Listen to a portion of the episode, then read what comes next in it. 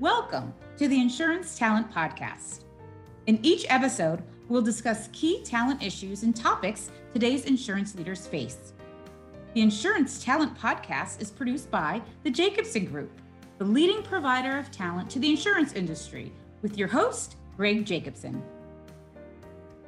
Welcome to the Insurance Talent Podcast. I'm Greg Jacobson, co-CEO of the Jacobson Group.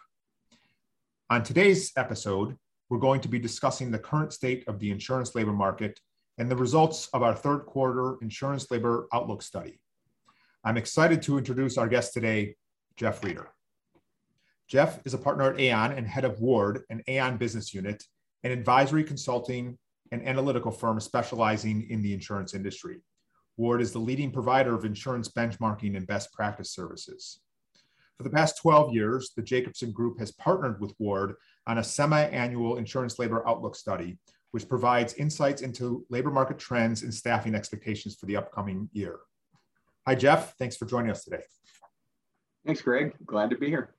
Before we get started, let's give some background on our labor market study. We started this study in 2009, and it's now in its 25th iteration. Insurance carriers across all sectors of the industry participated in the third quarter survey, which ran from July 14th to August 1st of 2021. The goals of the study are simply to analyze the current labor trends and future staffing expectations, also to provide an overview of staffing challenges by discipline, and lastly, provide commentary on the industry's labor market. For today's discussion, we'll provide a brief overview of the study's key findings and takeaways, but most importantly, we will spend time talking about some of the questions that were commonly asked around this data. Let's first just take a minute to review the most recent report from the Bureau of Labor Statistics. Last month, the insurance unemployment rate rose from 3.4% in June to 4.2% in July. Within insurance carriers, the life and health sector is down 9,000 jobs from January of 2021, while the property and casualty sector is down 14,000 jobs. I will say, contrary to the BLS data, we are seeing extreme demand for our services. And as an example, we have opened up twice as many jobs in the most recent quarter versus 6 months ago. Jeff, what are you seeing from your clients and from the study in terms of hiring trends? I think we're seeing a lot of companies that are also trying to fill open positions. We've seen both within the insurance industry as well as more broadly in other financial sectors that many positions are taking longer to fill, in part due to the labor shortage that has drawn on now for the last, we'll say 6 to 7 months. And in particular, carriers are finding it difficult to fill many of the entry-level positions where in the past, perhaps those positions were paid $30,000 to $40,000 a year in annual pay. Now we have the service sectors and fast food restaurants, things like that, that are paying perhaps $15 to $20 an hour, which is also competing for those entry-level positions for companies. So I think that might be reflective in why some of the insurance carrier unemployment, or I should say employment rates, are down, and could also be reflective of some of the broader economic issues that are taking place. But definitely there is an expectation for most organizations to fill positions. And in particular, we're seeing more of a rebound for claims technology and also companies that are trying to build out their analytical staff. Okay, that's interesting. So first of all, let me unpack a little bit of what you talked about. It sounds like you're seeing something that's contrary to what the BLS is reporting. I think, and we're seeing the same thing, I think one of the reasons for that is that BLS study is very broad, the entire economy, and there's not a lot of companies that are representative there. And when you start breaking down industries, the accuracy can be questioned. Would you agree with that? Yeah, I think so. I think to the... There could be the timing aspect of that. Obviously, there's always a bit of a blip in the summer months, even for the insurance industry. So I do think that's coming into play here. But, you know, it'll be interesting, too, when companies just the return to work programs and how they're thinking about coming back into the office, that may also be reflected in, you know, companies still trying to figure out what they want to look like in the future. And that could also be kind of delaying some of their hiring decisions. Yeah, absolutely. And we'll speak more on that a little later. The other thing that's interesting is that this decrease in the number of jobs, I agree with you. I think it is somewhat timing. And I think it could also be related to the difficulty in recruiting. So there are people that are leaving the industry. So the industry employment's going down, but then it's just taking time to fill the jobs. But I would guess there are some companies that are reducing staff. Are you seeing that at all? Yeah, there are. We've actually seen some of the large, particularly the large national carriers. And some companies have offered early retirement programs. Others have been more direct in taking some reductions in force, but we're not seeing that so much in the smaller companies. But I think overall, we anticipate that perhaps close to 20% of organizations will decline in staff overall, but that'll be offset by the 80% or more that should be growing in 2021. Okay. So most often, the most significant driver typically has been in staff hiring has been expectations for higher revenue. Are companies optimistic right now about revenue growth, and how does this impact hiring plans? Yeah, the companies definitely are optimistic. So I think in our last iteration here, we saw that close to 78% of companies were expecting to increase staff.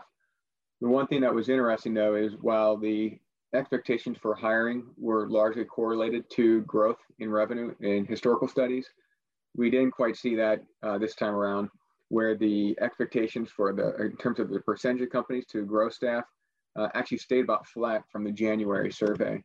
So I think it correlates with what we've been talking about earlier, that companies are seeing some efficiency gains in the working from home model that employees are in. So that could also be, again, kind of correlating everything back to the BLS numbers and some of the delayed hiring. I was curious too, I was thinking about what you were saying about the number of open positions you have. Is that reflective of the number of positions that are out there? And then are you also seeing the difficulty in filling those positions quickly? Is it taking more time to fill those? Well, there's a couple of things going on. First of all, I'll dive into that a little bit deeper. The fourth quarter of 2020, we opened 550 roughly new jobs, and in the second quarter of this year, we opened almost 1,100. So we're talking about almost double. That's why I say that the demand for our services is really very, very significant. I think some of the positions are more difficult to fill post-pandemic, especially some of these task-oriented positions, which is probably in line with what you said, where there are other industries that are competing with the insurance industry. And so people are joining some of those other industries because there's more competitive pay there possibly.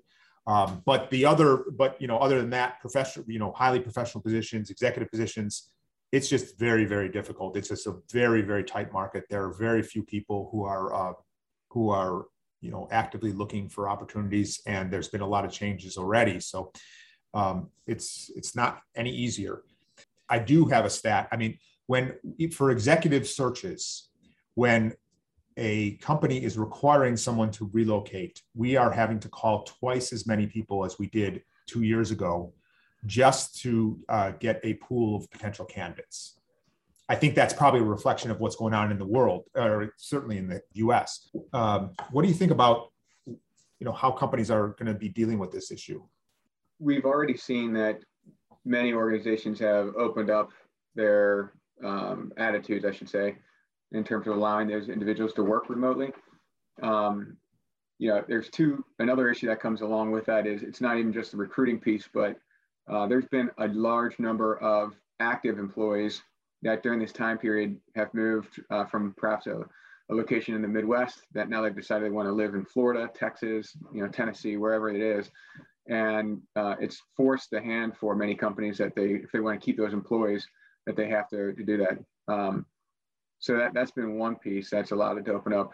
I think what will be important is that while companies have these remote strategies, is also developing ways that they're going to bring people back in, whether it's once a month, once a quarter, or something like that, to still build those interpersonal connections that you just don't really get on a video conference.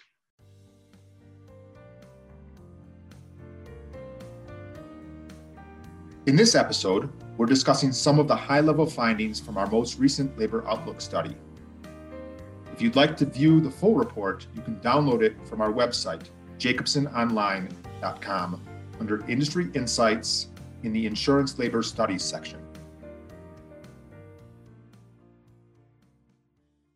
I am curious, though, are you seeing any, I know in the past you've said something that there really is no premium for location, maybe, you know, more expensive locations in the industry, and that's because the demand for people overall has been pretty extreme. With remote work, are you seeing any changes in that? There may be, you know, a company that's based out of New York City, but is, you know, has someone that's working out of a lower cost living area, or the other way around. Any thoughts on that? Yeah, well, most large organizations already had some geographic pay differentials that they had already been applying before this. There has been a slight increase in that. I think our last study was close to, I might have the number wrong, but around 18% of companies had begun to adopt new geographic pay in their overall strategies. So to a large extent, a lot of that had already been done. The challenge will be, you know, I think we've seen it from whether it's Amazon or some of the Microsoft, et cetera, you know, where they've had employees that have moved from their, you know, say Seattle locations to other lower cost areas, that it's difficult for those companies to reduce the pay on those people, even though they have tried. And generally what we're seeing, and typically we'll advise our clients, is that they can begin to adopt those geographic pay strategies if people do move to other low cost areas, but typically it's not through a reduction in their pay. It'd be more around freezing their current pay levels, you know, perhaps for a 2 or 3 year period that puts them back into where they are in their current market. But that'll also be difficult to employ, because when you do that, then it also brings in the risk of losing that person to another position as well. Let's go back one more time and talk about the need for flexibility that we're seeing, or whether there is a need for flexibility. I mean, there's been a lot of talk in the mainstream media about great resignations. And I think that's a large part in related to, you know, the flexibility that people are now expecting. And there's different, you know, some companies offer it, some companies don't. And what's that going to mean? What do you think that companies need to do in order to remain competitive? Or is it just too early to know because we're still in the middle of a pandemic? No, I think it's actually probably more critical now than it has been. You know, I remember back in 2006, 7, 8 timeframe, if you remember, everybody was worried about the aging talent that they had and number of executives that were leaving, building succession planning. And it was all we talked about for maybe that 3 year period. Then the recession hit, and that delayed a lot of retirements. Now we've, you know, fast forward, let's say 15 years, not quite, but the same thing has occurred where there were people that had delayed their retirements during the pandemic, and now it's gone significantly more in terms of number of retirements. So I think right now it goes back to the basics of having succession planning, career development, and the right programs put in place to, you know, enable that next group of leaders to come into the organization. You know, anecdotally, I've seen what's been interesting is there, because of the retirements that have occurred, I've noticed, you know, a lot of younger faces that I'm meeting with, you know, where, you know, you have perhaps an individual in their late 30s or early 40s taking over for those individuals in their 60s. So I think it's really going to come back down to developing talent, and the companies that are probably going to succeed the best are going to be the ones that can do that internally versus always needing to go out and hire external staff. And that's a challenge for small organizations because they have a smaller pool of individuals to tap into, but it's still very important.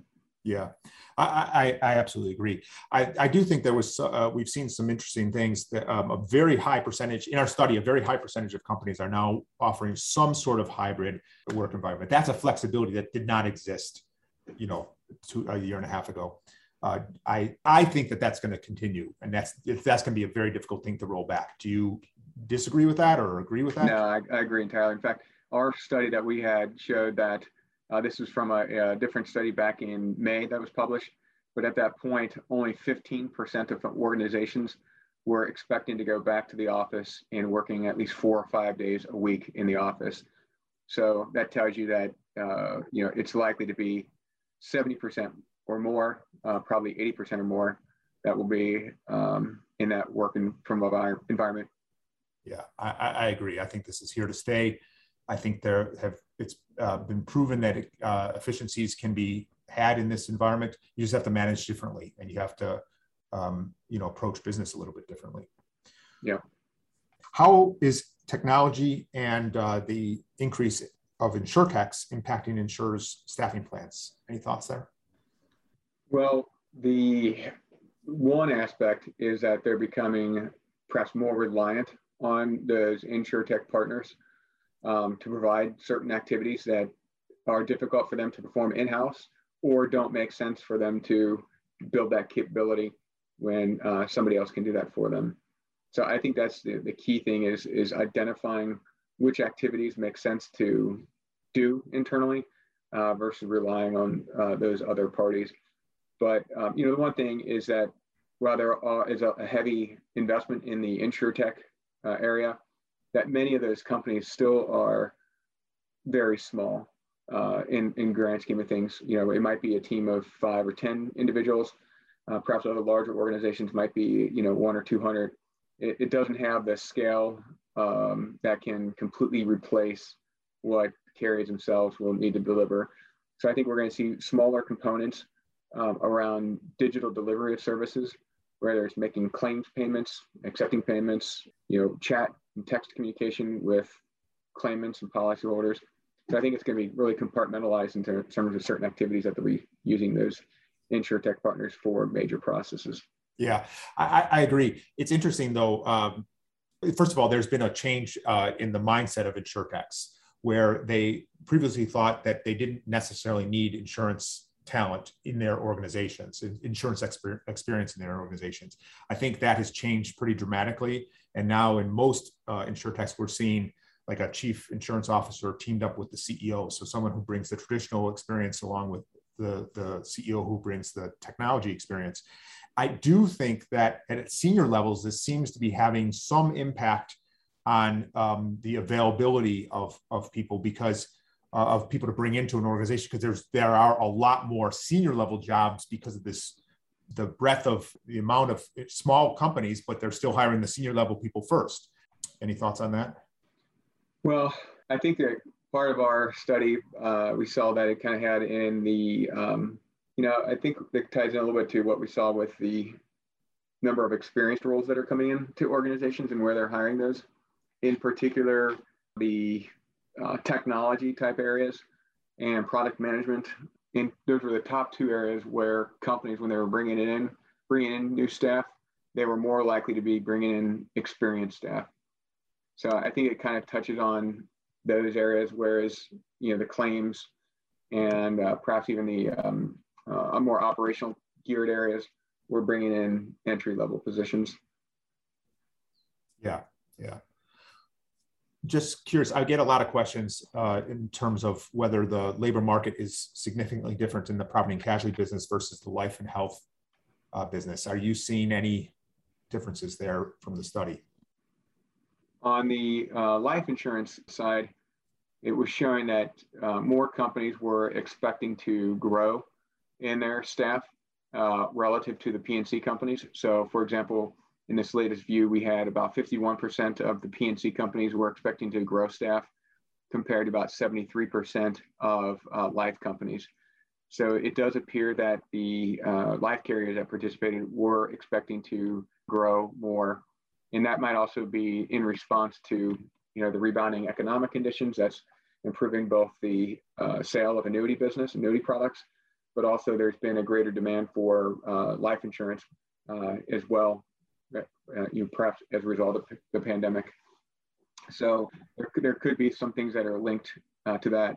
The other thing is that the life insurance industry, I would say, has probably been a bit more active in terms of M&A activity and divestiture activity and private equity coming in.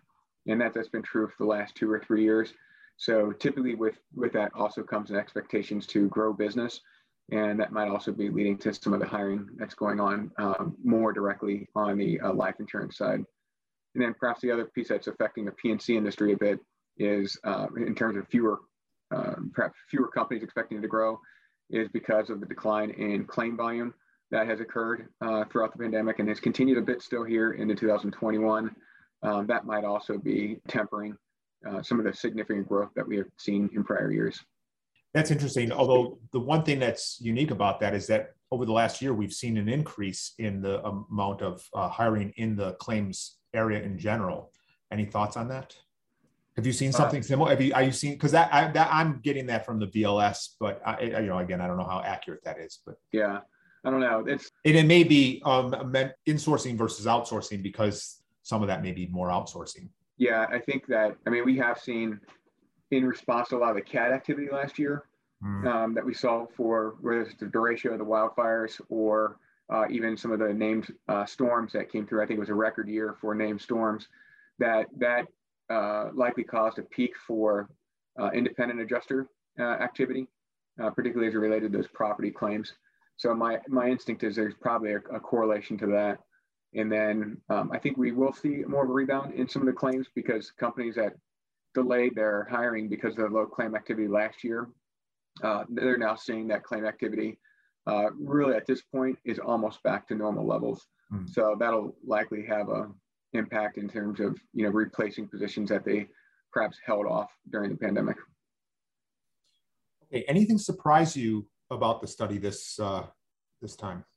I think the biggest surprise was the first time seeing that the divergence, if you will, of the expectations to grow staff with the percentage of companies that were expecting to grow revenue.